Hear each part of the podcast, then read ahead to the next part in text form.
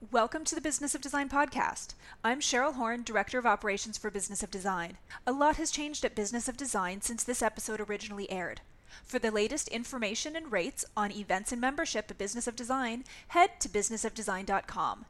Enjoy the show. Hey, you. I'm so glad you're here. Welcome to Business of Design, episode 111. We are going to be talking about how to hire so you can scale your business, grow your business. And if you're anything like me, you may have in the back of your mind lurking somewhere a fantasy about the perfect business partner. I used to fall asleep at night thinking of this person. The perfect business partner would know just what to do in every situation. They would be able to bill clients for all the time and expertise we gave to projects. They would know exactly how to handle the trades, the suppliers, and don't even get me started about the clients. They would be client whisperers. This was how my thinking went. And in fact, if I tallied up all the tasks I sort of attributed to this fantasy business partner, there would be very little left for me to do. Just the fun stuff, right? Go shop for fabric, choose the furniture, all the good parts that I love. I spent a lot of time thinking that I needed this person to help me run the business because obviously I was deficient. I didn't know how to do it right.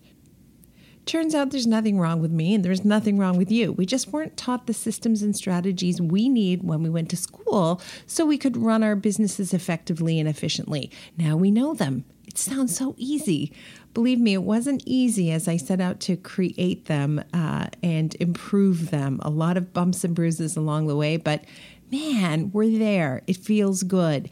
And as a testament to how effectively the systems and strategies work, you are going to hear from real life partners, Virginia Toledo and Jessica Geller.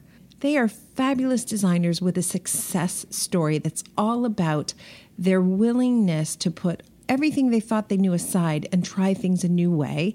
They are no secret in the industry. They were recently named as part of the next wave of Who to Watch by House Beautiful, which is very exciting. And they're going to share their experience with how ineffective hiring was prior to having systems and how easy it can be to hire once you have protocols and procedures in place. I can't say enough nice things about these two fabulous women and the amazing designer who turned us on to them. Thank you, Gail M. Davis in New York City. If you don't follow Gail, you really should. And she was on the podcast way back when, but we need to get her back, obviously. Let me tell you a little bit about Toledo Geller. They are a boutique firm and interior design partnership based out of Englewood, New Jersey. They work all through New Jersey, but also in New York City, so they have a pretty wide umbrella. When they made the move out to the suburbs, their business changed a little, but it turned out to be really for the best. They now focus on young families whose homes are in the million dollar range and empty nesters whose homes are in the 5 million plus range. Another advantage of really grooming those repeat and referral customers is they do get older and they do have more money to spend on property. After the episode, go to businessofdesign.com, check out the show notes, and you're going to see a variety of links there which refer to things Virginia and Jessica have mentioned during the conversation. To set up the show, I'm going to read something that Virginia and Jessica said to us. Over the years, we've hired many failed assistants and employees in an effort to scale our business. We finally feel like we might have our dream team in place, fingers crossed, and we think that it's due to really defining where we need help the most, the things we don't do well and should pass on to someone else. Since we've had a successful partnership for so long, a part of our struggle in hiring someone else is that we really share a vocabulary and a brain, which might be intimidating for someone to come on board and break through. We think it's helpful to hear this not from a firm that just started out and developed a team very quickly, but instead from a design duo who've been together 13 years before the light bulb went off. And I'm glad they mentioned that, honestly, because there was so much shame for me around admitting after more than a decade in business and serving a lot of customers that I just did not have it figured out. And there was also a light bulb moment for me where I realized it didn't matter how hard I worked, I was not going to be able to get where I needed to go on my own steam. I didn't have solutions. The solutions, by the way, spoiler alert, are systems and strategies and procedures, period. End of discussion. There's nothing else. So that's the eat your vegetable message. The rest of the show, though, is going to be about how they implemented specific strategies that helped them hire effectively and then the explosion of their business, which is so exciting. And I will say, not unique to Business of Design's community of peers. So if you're thinking you really are ready to get serious and implement some systems and strategies, I can't recommend doing so enough. Something else that's exciting, we have our winners of Sarah Vermunt's Career Rookie and Careergasm books. Thank you so much for everyone who shared what they wish they had learned in design school like Tanya Bell from Green Room Interiors in Melbourne. And I learned when I was in Australia to say Melbourne and not Melbourne. So uh, thank you for all of that. And I miss it. I want to go back. I'm ready. I'm ready. So Tanya wish she had learned more about how to network and feels like that's been invaluable to growing her business over the last few years. Tanya, you're going to receive a copy of Career Rookie, which is Sarah's second book. And Sarah's first book, Careergasm, is going to Michelle Fleishacker. I hope I didn't mess up your name, Michelle. Uh, you are living in Calgary, and Michelle runs a company called Room Service Interiors, and Michelle commented that she wished she had learned to navigate social media and marketing and branding and detailed billing practices. So, quite a long list. And the fact of the matter is, none of us is good at everything, so we do need to outsource. And that brings me to the next point, which is it really doesn't matter what school you went to or if you didn't go to school at all. The true impetus is on each one of us to continue to educate ourselves, to advocate for ourselves, and to learn as much as we can. And that's our mission at Business of Design to make sure that we're all learning all the time.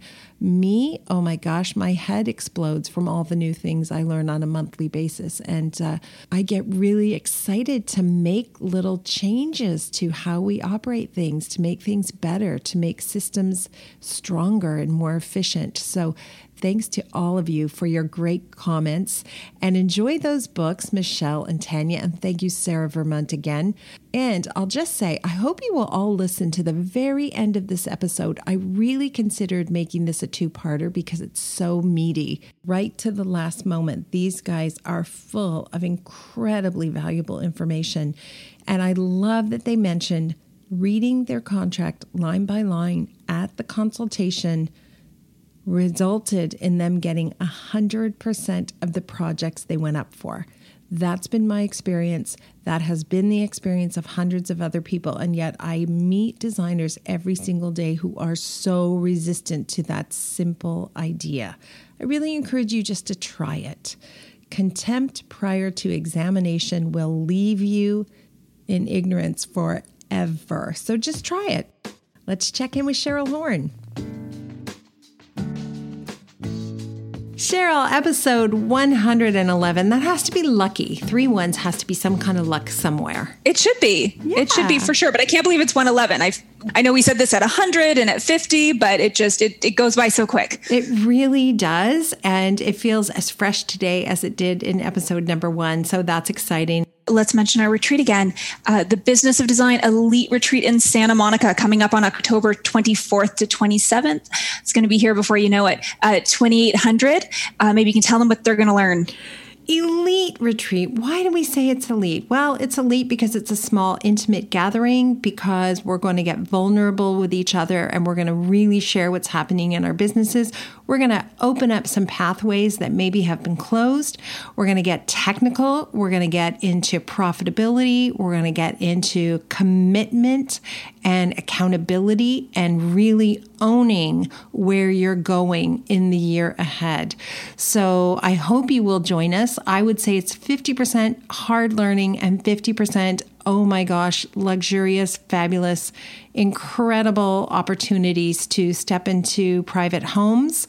Uh, we'll be focusing on Malibu Beach, Santa Monica, and Venice Beach. I promise you'll have a feel for all of those cities, which are close to each other on the coast here in Los Angeles if you think Los Angeles is just Hollywood and Vine, I hope you'll come and experience uh, my neck of the woods. I want to share it with you, and I'm definitely going to take you to a couple of my happy places, those places I go back to over and over and over again, and share with you about the architecture and the garden design and all those kinds of wonderful things. So do come out. Well, and even for the uh, BOD team, the first one was an amazing experience. So I'm really looking forward to this one. I hope you'll join us. Exactly. Thanks, Cheryl. Welcome to the Business of Design podcast with Kimberly Seldon. Business of Design is the coaching community for independent designers like you. We know it takes more than hard work and talent to successfully run a professional design firm. There are proven business strategies that can solve your immediate challenges and transform your life. Don't try to do this alone. Join today and you'll have access to more than 100 video courses, participate in monthly coaching calls, and find unlimited support within our exclusive members only Facebook group. Unlike traditional coaching, BOD is a fast track to immediate results for independent interior designers, decorators, architects, stagers, and landscapers just like you. Monthly membership is only $79. Annual members save two months and have access to Kimberly's contracts. What are you waiting for? We all know design matters. At Business of Design, we think designers matter too.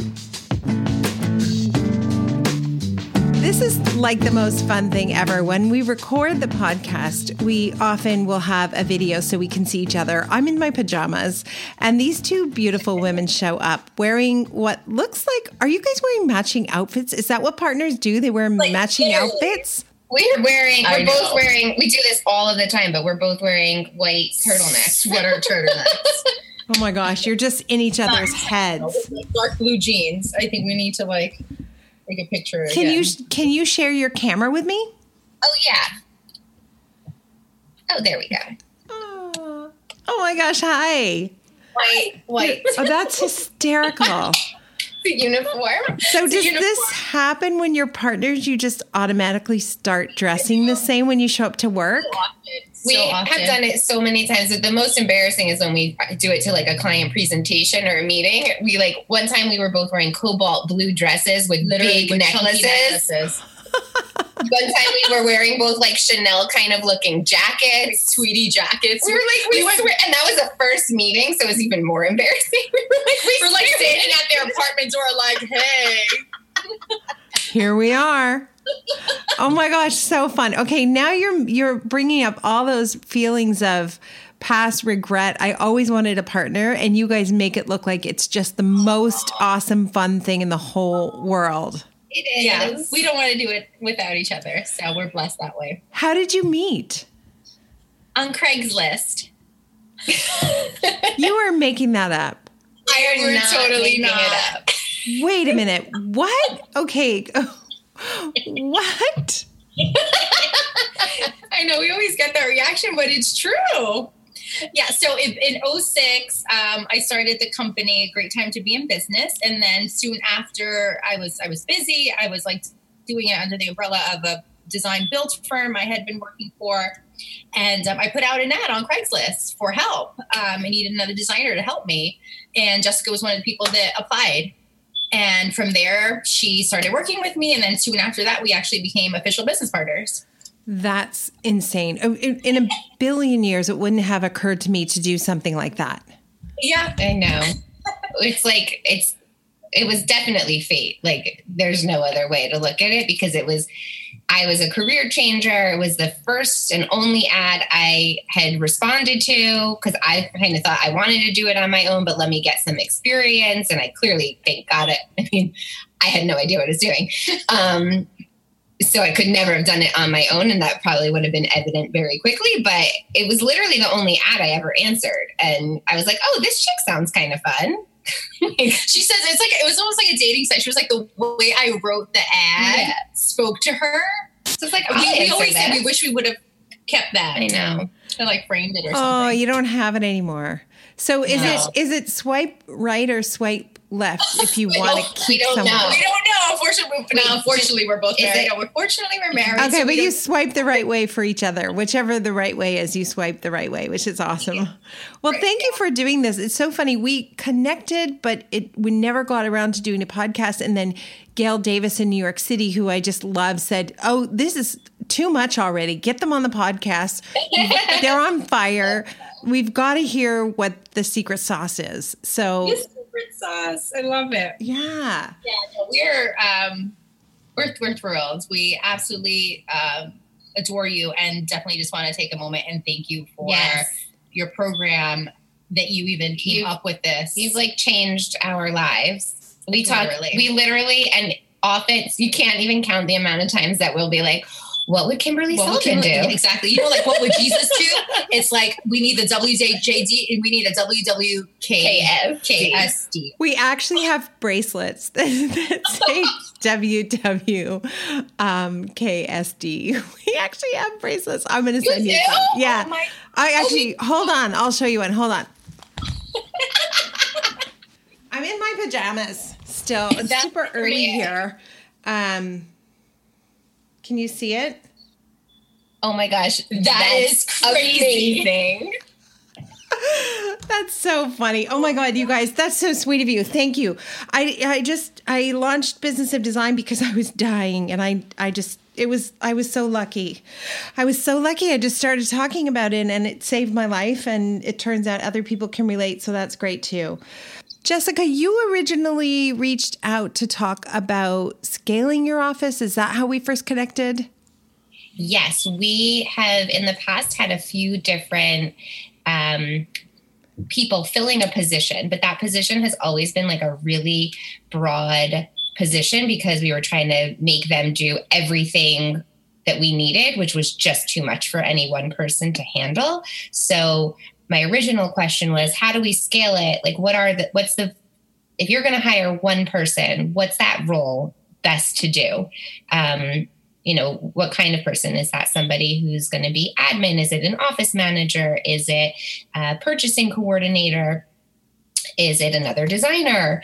Um, I think for us in the past, we've always really tried to find another designer or, you know, like a junior designer who could wear every single hat, but we were probably just asking way too much of that kind of a person. And we've also, you know, we have the benefit of having one another. And so we're also always been like looking for a mini me, but Right. we realize that that's pretty hard to find. Until recently, we found our mini me. She's sitting. She's to- sitting right there. to the right of me. Oh my Uh, gosh. Is she wearing a beautiful white right- right turtleneck now. also? Is she wearing a white turtleneck also? She's wearing a gray sweater. Okay, But- so close. okay, so since you first reached out to talk about scaling your business, a lot's happened. What has happened? So I think to start with. Oh my gosh. There's a beep that I'm hearing. And would you hear it? What is it? Yeah, I just heard it now, but we've become immune to it. It's a it's a beeping dead alarm somewhere in our That studio our space. can't find. No one can locate. On the we- wrong day, uh, he would find me with like a hammer in my hand and too much caffeine, and I'd just be going around the office smashing things until that noise stopped. But okay, everybody, you're gonna have to bear with us because you're gonna hear that Sorry, beep guys. too. Okay, like wow. Okay, amazing. Okay, so since you reached out about scaling your office, you've just had a huge explosion and growth. What happened? What's going on with you guys now? So I mean, just to it's it's easy to explain that. I think once we became members of your coaching community, we I mean we soaked up whatever you were serving. I mean, we became somewhat obsessed. Like, you know, I would get to the office and tell Jessica what I learned. She'd tell me what she learned. And um, we implemented your 15 steps. Um, your contract is now our contract. You know, we had our attorney look at it and whatnot. But um, by implementing that and doing what you say and sticking to your systems. Everyone follows these steps. It doesn't matter if it's a small project or a large project. It helps streamline the business. And then basically, because things weren't as chaotic, I think, because prior to that, I kind of feel like we'd work one way with client A. And since client B was just a little bit different, we worked slightly different with them and so on and so forth.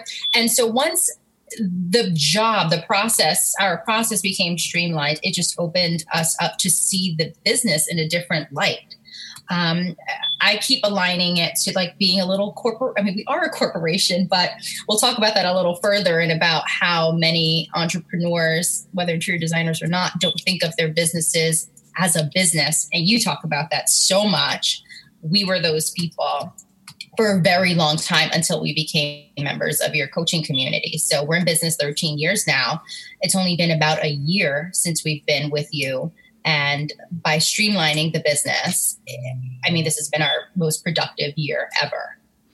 I'm so excited for you guys. And, and for the record, truly, I didn't we I didn't key you up to thank Business of Design, but that was really nice. that happens a lot. We have these moments where people go, "I love Business of Design," and I feel like, oh, people are going to think I paid you to do it. But um, anyway, that was a paid advertisement. That yeah, thank you. That's awesome. And by the way, that was Virginia you heard from, right, Jessica? I got it right. You got it right. Okay. So now that you have kind of had all this growth, it sounds like your experience was like mine. Once I implemented systems, it was so easy to hire because it became so clear I need help with step four. Like, oh, it's so obvious. I need a person who can uh, prepare quote requests and uh, get uh, estimates from trades and turn that into a client estimate. And so it became really clear who I needed to hire. Is that what happened for you guys too? Absolutely. It was, um, you know, I was doing a lot. Of, we, as business partners, obviously, we have different skills that we bring to the table. Um, we both obviously love the creative aspect, but there were behind the scenes things that we would break up and it was just a very natural you know jessica takes care of this virginia takes care of that. And so we both kind of looked at our workload and realized what made the most sense for us to pass off onto another person. So the first thing that we did was we hired a freelance draftsman. Um, second thing we did was hire somebody to do the purchasing. So like my time used to be completely bogged down with purchasing and following up with the orders and making sure that everything was um, where it needed to be go to go and what time and people were being billed appropriately and all of that good stuff which is so important. And i as like a very type a really neurotic person had a very hard time letting go of that. But virginia was like you have to let go. Right. Because we'll never be able to grow if you're doing this. And like anybody can do that. and know? I was no better because I love the drafting and that was my baby. And I could never, I never felt that if we brought someone in, they were going to do it to the level I was going to do it to. They were going to miss a detail and then, oh no, it's going to be built wrong. And then we're going to be liable and we have to pay for it. And so I think it's important to talk about that part of it on this episode in that so often we get in our own way I mean, for so long, Jessica would like leave with like all the invoices and her arm, you know, I'm going to do this at home uh, while right. I'm, you know, whatever, you know, and I, you know, when my daughter was small, I'd put her to bed and then I'd start drafting till one o'clock in the morning. I, it's it's almost like laughable that we did those things now in hindsight. Crazy looking back and thinking about. But there was no other way at no. that time. That's the only option we saw at that time. Oh my God, right. my job is done. You you guys are taking over now. You're in charge of business of design. I was just gonna go sit on a beach. Yeah, your story is exactly my story. Like we literally would call it the second shift when the kids would go to bed. We just and then my husband was working for five hours after the kids went to bed on my business. I wasn't billing clients for his time. So, right? Like, happy anniversary, honey. Sorry I can't go out to dinner because I just got to finish these invoices. Like, it's crazy. Totally. Totally. Yeah. Absolutely and then it just it, it's it's a sort of a snowball effect because you're not billing appropriately most of the time when you're in that position. So now not only are you working after hours you're not being compensated for it. So naturally as a human being you're going to grow resentful. You're going to start feeling like you know you even look at yourself poorly because you know you're doing something wrong. And now with social media everyone all your competitors all look like they're doing something right because we only show our best selves. Um, it's it and it, it uh, ultimately adversely affects your your business because you're just you're going to feel down about it. And how can you be uh, productive in that sort of mindset? Do you remember what the first system you implemented was and what that meant to you Gosh, I mean, we actually did a few at the same time. So we have a red binder I'm looking at right here, like you said to do. You said get a binder that everyone follows. Um, and so we just kind of like split it up and said, you know, let's start making systems for things as basic as creating a purchase order or when we're creating a set of drawings what are the drawings that need to be on there um, so there are a variety of systems right. I think that we just developed at the same time. And we have like lists on our phones when something, oh my gosh, we need to add that to our system so that we just have a running track of what it is. But we have for installation days. Like I can't tell you how many times we would be like, "Oh my god, did you remember to bring um, yeah. furniture pads?" And or did you remember to be Goo whatever it was? And like for ten years, we never remembered to bring it. But now, the day before an installation, we look at that list. We have a bag already put together of all those things, but we check, make sure everything is in the bag, or if not, we go out and take care of that. But it's like these systems that are just so like no brainer to us now is something that it took us so long to implement. Oh my gosh, that makes me so happy. Yeah, we have a series of courses called the Checklist Series, and one of them is super short and it's just what's in the styling bag, like furniture pads and Goo Gone. That's in the styling bag. Because um, we would do the same thing. Like, do you have scissors? No. Do you have scissors? How are we going to open all these boxes if we don't have scissors? Right? right. Like, or, or even like bringing the printed furniture plan. Like, right. we didn't look at that. Right. We yeah. Like, what were we thinking? And we would scrambling to find it on our laptop without internet connection or you know pulling it up in dropbox which we have access to but on a phone like it was just like print the freaking plan All right, so good. Okay, so now with a lot of systems and procedures in place, what was the hiring experience like? So, the first position that we sought out to hire was a purchasing coordinator. Um, business was good. It's, it's still a good, knock on wood. Um, and so that's a huge chunk of, you know, the project, as you know. Um, and so we defined what that role would be, you know, like really got down to the nuts and bolts of it. And then even thought about who would the ideal person be for that position. It can't be someone you know, I think is our knee jerk reaction all the time is to look for someone who knew interior design or, you know, was a design enthusiast or had to be design related. And, you know, we quickly realized that this is, that's not the, the um, characteristic of this type of person. So with those kind of things in mind, we, we put out an ad and we interviewed furiously. And I think that's one of the takeaways for everyone listening is that, you know, it took us so long to even get to this. And so it's just it's just as important to find that right person. And you oftentimes we feel desperate. We need to hire someone. Like let's just get someone through the door. We have kissed a lot of frogs along the way um, because we weren't hiring effectively because we really didn't know what we needed and for you know different reasons. But um, with with this role, we knew we weren't going to give up. We weren't going to settle until we found the person we were right. looking for. So we found somebody that we thought was a good fit. She was highly admin focused. And so we had her come in for a trial day or two. And we gave her some really specific things to work on. And it was super clear that she was not going to be coordinated enough to figure that out. So we paid her for her time and said, thank you, but it's not the right fit.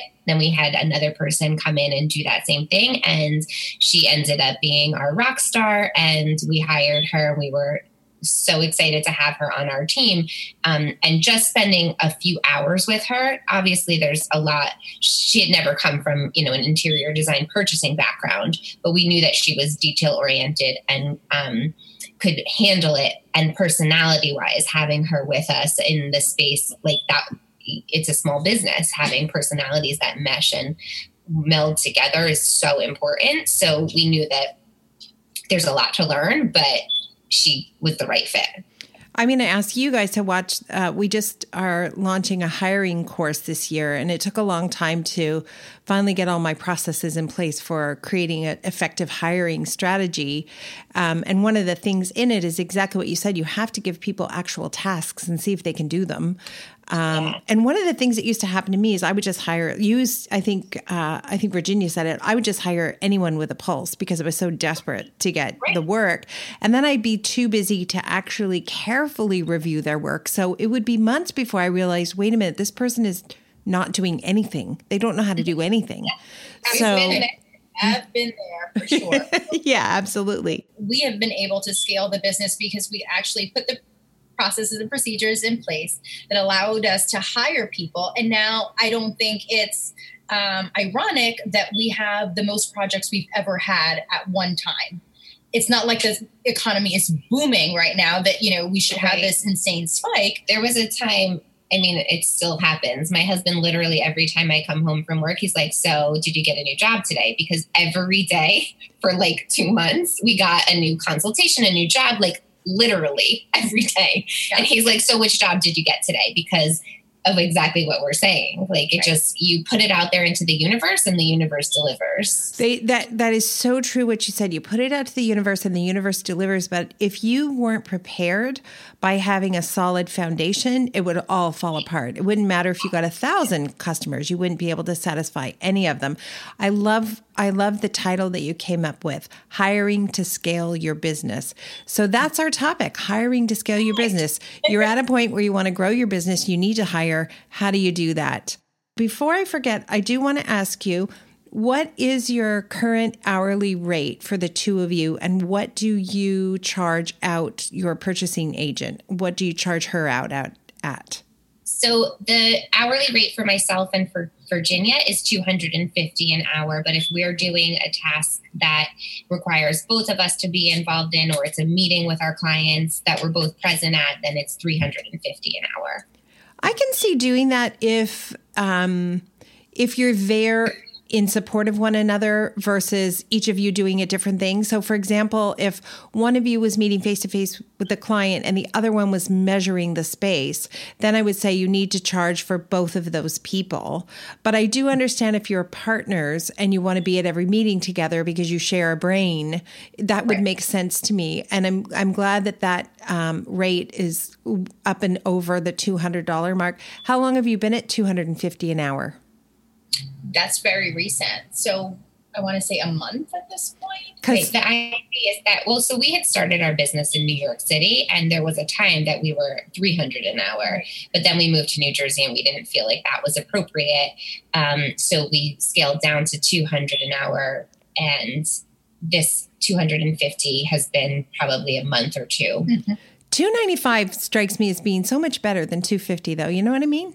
100%. I, I think I should give some thought to it because the truth of the matter is when you're super busy, that's a great time to raise your rate because you really can't handle all that business. Right. So you can right. weed out a few customers by raising your rate. So that's something to think about. And then you hire this mini me. What do you bill her time out at? So our mini me is actually not even the purchasing coordinator that we mentioned. That's our design assistant. Um, so our design assistant is billed at 115 an hour, and our purchasing coordinator is billed at 75 an hour. This is really great that you're willing to share this information. I meet so many designers, and I just met some uh, uh, recently at KBIS in Las Vegas who are charging like $95 an hour as the senior designer responsible for the whole project. And what you said is you have a junior designer you're charging 115 an hour for. That's what mine go out for as well. Um, so if you're charging less than a hundred and you know fifty dollars an hour, just you're kind of charging the range of a junior designer. Right, mm-hmm. right, right it's just so detrimental for the whole industry when we don't sort of set a, a bar in terms of level of expertise. You know, we always draw parallels to um, attorneys and that kind of thing. I'd never go to an attorney's office and expect one of the partners to be billed at $95 or $115 an hour. In fact, I'd be concerned that they weren't prepared or knowledgeable enough to deal with my my case. Um, but we just don't have that in this industry because there are just all of these varying fees that, you know, that people charge mm-hmm. um, for many of the reasons that i think we'll get into. Again getting in our own way not um, validating what we bring to the table our expertise and all of that. And i'm not trying to say it's easy at all. And in fact i think um, that's why I'm so appreciative of my partnership with Jessica because if there's anyone that will ever sort of you know get a bit apprehensive about raising rates and that kind of thing it's me. Um, and jessica's always sort of you know that cheerleader and, and, reminding us that no this is you know it's our expertise. You know together we're together 13 years. We have previous experience before that and so on and so forth. Um, but it's very easy to just say no, I'm going to, you know, it's fine. Enough. This will do. You know, it's easy for me. And uh, many of your guests have reiterated that kind of thing. And so they feel badly about charging a certain rate or what have you. What was that quote that I found the other? I just showed you yesterday. I'm sorry, I'm looking at my phone, but I have to pull it up because oh, yeah, was that was a good one. So good. It says, if I do a job in 30 minutes, it's because I spent 10 years learning how to do that in 30 minutes. You owe me for the years, not the minutes. It was in one of your um, Business of Design Premium members had said that in the Facebook group. And I was just like, oh my God, that yeah, makes so much sense. It. It's so true. It's so true. So I'm really glad to hear that you're charging for all those people who work for you as well. Because I, the other thing I meet a lot is the designer who says, well, I charge for my time, but I couldn't possibly possibly charge for a purchasing agent? And I'm like, why can't you charge for a purchasing agent? If the client didn't hire you, they'd have to deal with the manufacturer or supplier to give them that product. And all of that time would be their time spent, and they probably would do it wrong exactly. We we haven't had too much pushback about that, but we recently had somebody question that for the first time and said that it was like midway through and they said they wanted to take back the reins and finish the purchasing. And we're like, that's impossible at this point. Like we we're more than halfway through purchasing and now we have to manage it. And yeah, it seems like it's a lot of hours, but guess what? It's because it is a lot of hours. Yeah. Yeah, it doesn't seem like a lot of hours. It is a lot of hours. And it's complicated work too because the vendors will tell us things like, oh, yeah, that's in stock. And then we find out it's in stock in Germany, it's not in stock in New Jersey. Like those are two different things, right? You gave the example of a lawyer. You know, you'd be concerned about a lawyer who's $95 an hour. At my age, I think about a plastic surgeon. If I went to a plastic surgeon, right, and get the facelift that I think I need, I'd want it to be the most expensive plastic surgeon in the country, not the least expensive plastic surgeon, right? Agreed. Right. So, but maybe if I needed like a skin tag removed, I would go to the inexpensive person, right? right? So I guess it depends on what that customer customer is looking for. And I want to put myself out there to attract those customers who are looking for a high end luxury experience. Right. And but don't you think that if we all got to a level playing field, then we can eh, granted not all clients are maybe most we could say even most clients wouldn't be prepared to spend that but those aren't our clients like you say all the time and there are enough of the big box stores that offer a consultant at the you know decorating desk or whatever you want to call it that could take care of that demographic. But if we all sort of create a level playing field here where when a consumer wants to uh, purchase design services, they know what to expect. I mean, I don't. I wish we could get there, and I, maybe we we can at some point with you know programs like yours. Um, but in the meantime, we the consumer is so confused because they're speaking to one designer with 10 years of experience it's not charging appropriately and then they'll come to people like us and we have our fees. And so they're like what? Am i being ripped off or is that person not charging enough? They you know it's it's not their fault that we haven't streamlined this collectively. One of my greatest disappointments is the fact that I graduated from design school in 1991, and since that point and now, the consumer is not only not educated about the value we bring to a project, but they're more confused than ever. I look at the career of being an architect and there's books written about the genius of an architect and there's kind of this hierarchy where people think architects do this wonderful work but every mm-hmm. time an interior design professional is portrayed in the media it's somebody who's doofy daffy barely works is yeah. looking at paint swatches all day and agonizing over leopard or zebra stripes. right? It's always a joke. So yeah. I really feel like one of the one of the missions that Business of Design has to take on beginning in 2020 is educating consumers about the value that interior design professionals bring to the world because it's just not happening. It, you know, despite all promises, it's just not happening. Agreed. Totally. And I do think, you know, I know exactly what you're saying. Like, I wish we could all kind of be clear about the level of service you're getting. But then on the other hand, I think maybe we are clear. Maybe it's evident to your customers at $250 an hour. Oh, I mean, $295 an hour. Maybe it's evident to your customers that that's a level of quality that they want. And if you were $75 an hour, that would be evident to the customer who's attracted to that. So maybe it is sorting itself out, right? Just the way it's supposed to. And you're already mm-hmm. there. Like so often I look around and I think, I can't wait till I get here. And I look around and I think, I'm already there. I just haven't acknowledged it that I'm already like, you're already there, you guys. You did it. You're there. One of the big changes for me, obviously, hiring was a huge change. Once I had those systems and procedures, I was able to hire effectively. But delegating, I could never delegate. I, first of all, I was overwhelmed. I didn't have the bandwidth to even think about how to delegate, but I didn't know how to do it. Have you guys found that delegation has changed for you with implementing different procedures and protocols?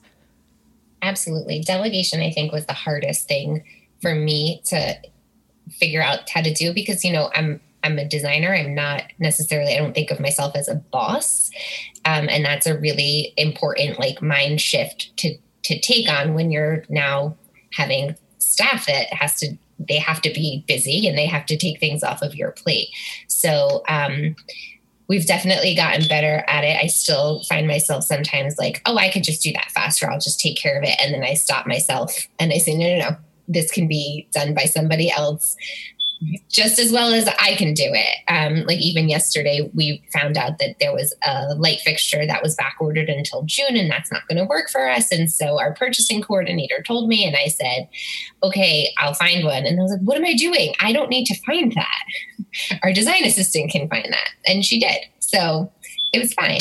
But um, I think in terms of having systems in place to do that kind of thing I, we we we probably take on too many jobs at a time.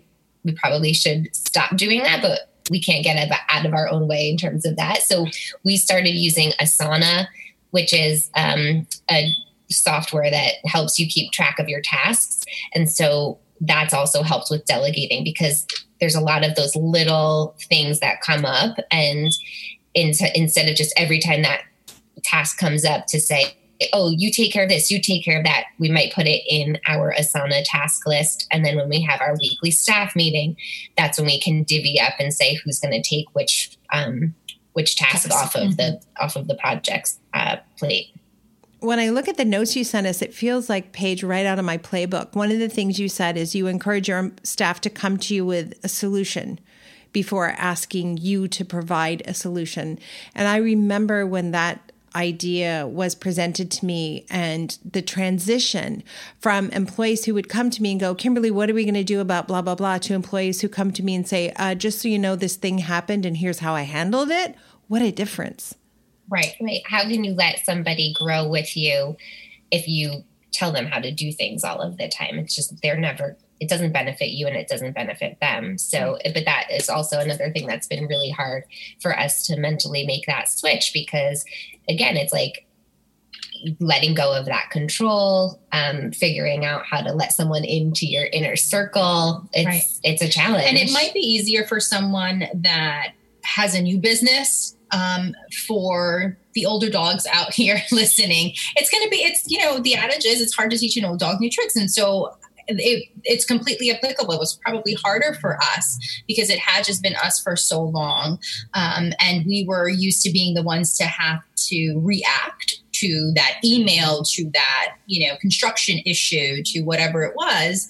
Um, and like Jessica's saying, and the advice is take a moment before you react. I think it's just just pause for a few minutes train yourself to do that because it's so easy to just want to provide the solution. But if the topic here is to scale your business you have to allow your employees to figure some things out for themselves. It's just like our children right? Like exactly. everything for them and catch them every time they stumble they're not going to learn how to learn from their mistakes. And so uh, but it doesn't come without fear from you know being a business owner because you know you just assume that you know how to fix this problem the best way. Um, but what i can say is that in the short time that we have been experiencing this at least for me personally there's a freedom um, in that in knowing you know when i drive to work in the morning that there aren't like a hundred things on fire and that our trusted staff has taken care of some things. And no, we haven't been CC'd on every email, and I don't want to be CC'd on every email anymore. Um, there, there just came a freedom with that that I don't think I would have ever even knew existed if we didn't.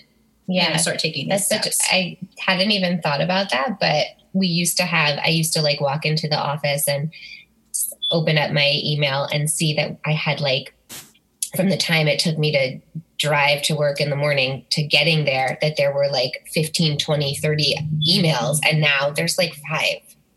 And most of them are advertisements or spam.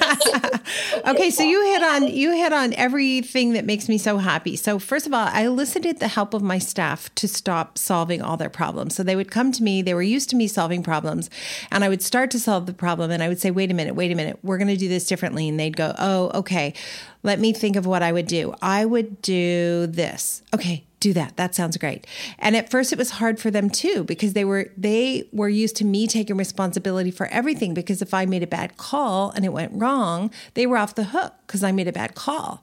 Right. so then they had to get comfortable from time to time making their own bad calls and having it blow up in their face and having to explain to me the boss that they tried to resolve the situation but they only made it worse and that was real growth and real learning for them too. And um, it, it, was so great. It was part of them becoming autonomous and feeling really empowered in their jobs. And it made mm-hmm. a huge difference. We had this, um, Bruce Croxon was on the um, Shark Tank or whatever that show is called. And he said, if somebody could do a task 85% as well as you can, um, you should let them do it. And I, I was like, oh my God, that's genius. Thank you so much. That's exactly what I needed to know. If they can do the drafting 85% as well as you can, Virginia, you should let them do it. If yep. they can. Um, I'll, I'll, tell you, I heard that on your podcast for the first time, yeah. you know, months ago. And that helped me tremendously. It's like, oh, okay, that's a thing. Like they don't have to do it 100% like me. No, and the big takeaway is guess what? Sometimes they have a much better solution than I have. Like there are many times where I think I would never have thought of that in a million years. Like your Craigslist thing, I would never have thought of that in a million years. So your part waiting for you somewhere in, in Craigslist land. oh my gosh, that's too funny. Um, talk to me about how you you feel. What's your confidence level like now compared to what it was like maybe five years ago? Well i mean even starting from when i think of confidence i'm thinking of our first interaction with the client and trying to earn a project. That is you know done a complete you know 180 i mean jessica probably tell you when we go into a consultation now just the fact that we're not trying to when we go into a consultation we weren't we were trying to sell the whole house like you say. Now we're just you know trying to get that low hanging fruit and get into their house for this paid consultation not a complimentary consultation. Um, and then once we're there it, we're just so empowered because of the systems procedures the staff the capability we have where we didn't have before. Right. I mean even i don't think we've gone to a consultation you know sometimes we know going into it this is a potential job and sometimes we know this is not a potential job and this is a consultation and we feel really good about those because we still feel like we are changing their lives their lives in their homes at least um, by giving them really practical, great information that they can implement on their own. But when we go into it and know that it is a potential job, we have gotten, I think, every single one of them since starting to review the um, contract on the spot with them. And because it's like we walk into that like where the boss, the ball is in our court, we're in your home, but you've asked us to come into your home and we're the professionals. So this is how the story is going to go. And just that shift in dynamic and power has has st- starts from that point then we're hired and retained and because we're following these systems and these steps, they are now following our lead. And so they come into our, we have our design presentation is always in our studio, and we only give them one. Um, you know, I think we hadn't done this for a very long time, but we used to come in with backups or two plans. We only give them one plan. This is our best foot forward. This is what we know will be best for you. There's obviously a budget conversation that happens at that point, and sometimes changes might be made because of that, but we've not experienced a change mm-hmm. being made because they don't trust our vision. So, from a design standpoint and from a business standpoint, I think our confidence has skyrocketed in the past year. Mm-hmm. And the reception from the client at that consultation, I think I so many times clients are so impressed by the steps that you've, you know, developed in the contract and we know they're interviewing other people because you can just kind of see it in their face where like oh wow this is really comprehensive and i understand how my project is going to flow from start to finish. Um, and they're typically saying that because they've seen the contrary. They've they've been interviewing other people that are just kind of very loosey goosey with it um, and just maybe just not as comprehensive.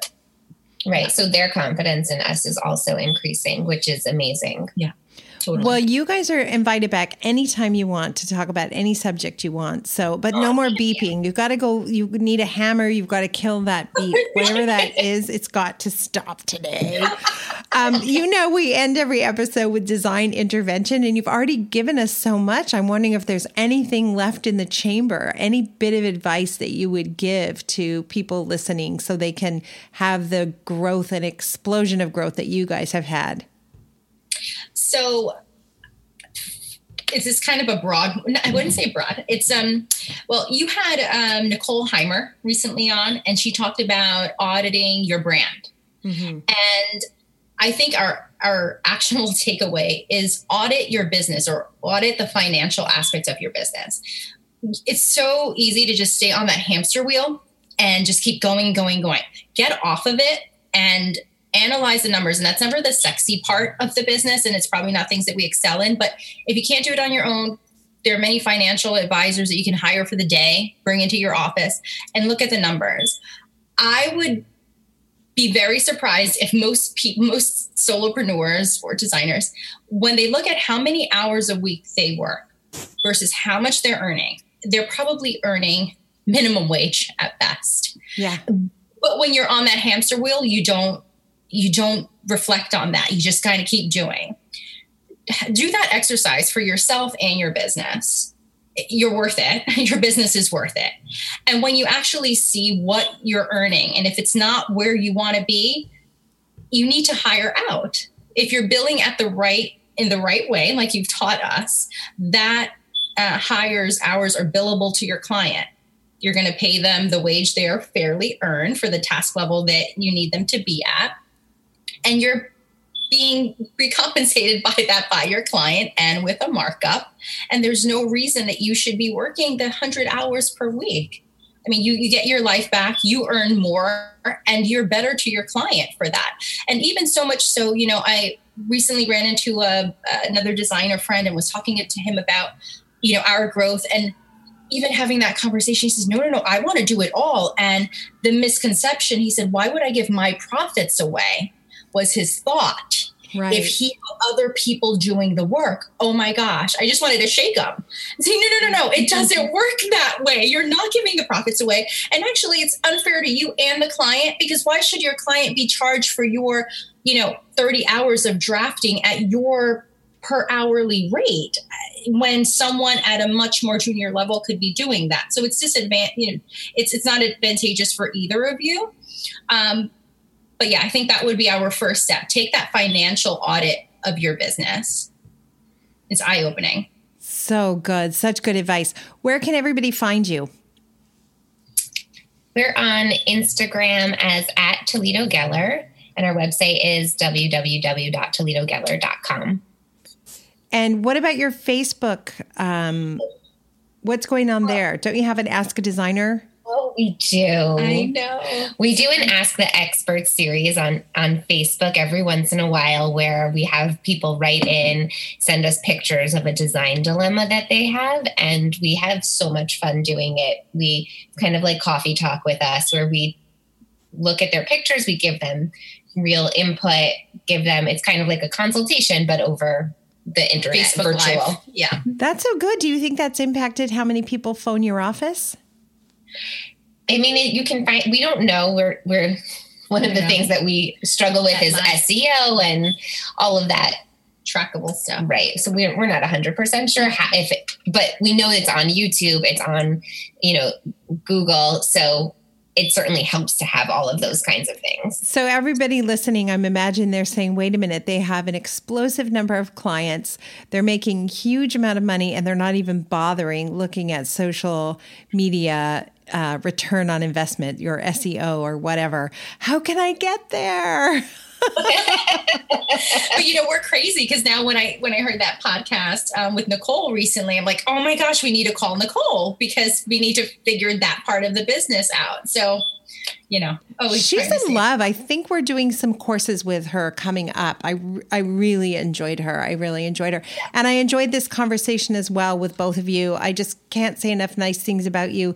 Thank you for being so generous with everybody listening. And your success is all of our success. So we all benefit. When one of us wins, we all win. So keep up the good work. And like I said, come back anytime. Thank you, Kimberly. Thank Kimberly. you. Thank you for being a part of the Business of Design community. If you love what you hear on the podcast, take the next step by signing up at businessofdesign.com. As our thank you, you'll gain access to Business of Design's 15 step project management strategy, a free introductory course which includes three Business of Design systems you can implement for immediate results. And when you're ready for success, a Business of Design membership, monthly or annual, will dramatically improve your business and your life. What are you waiting for? Together, we will achieve extraordinary results. Start today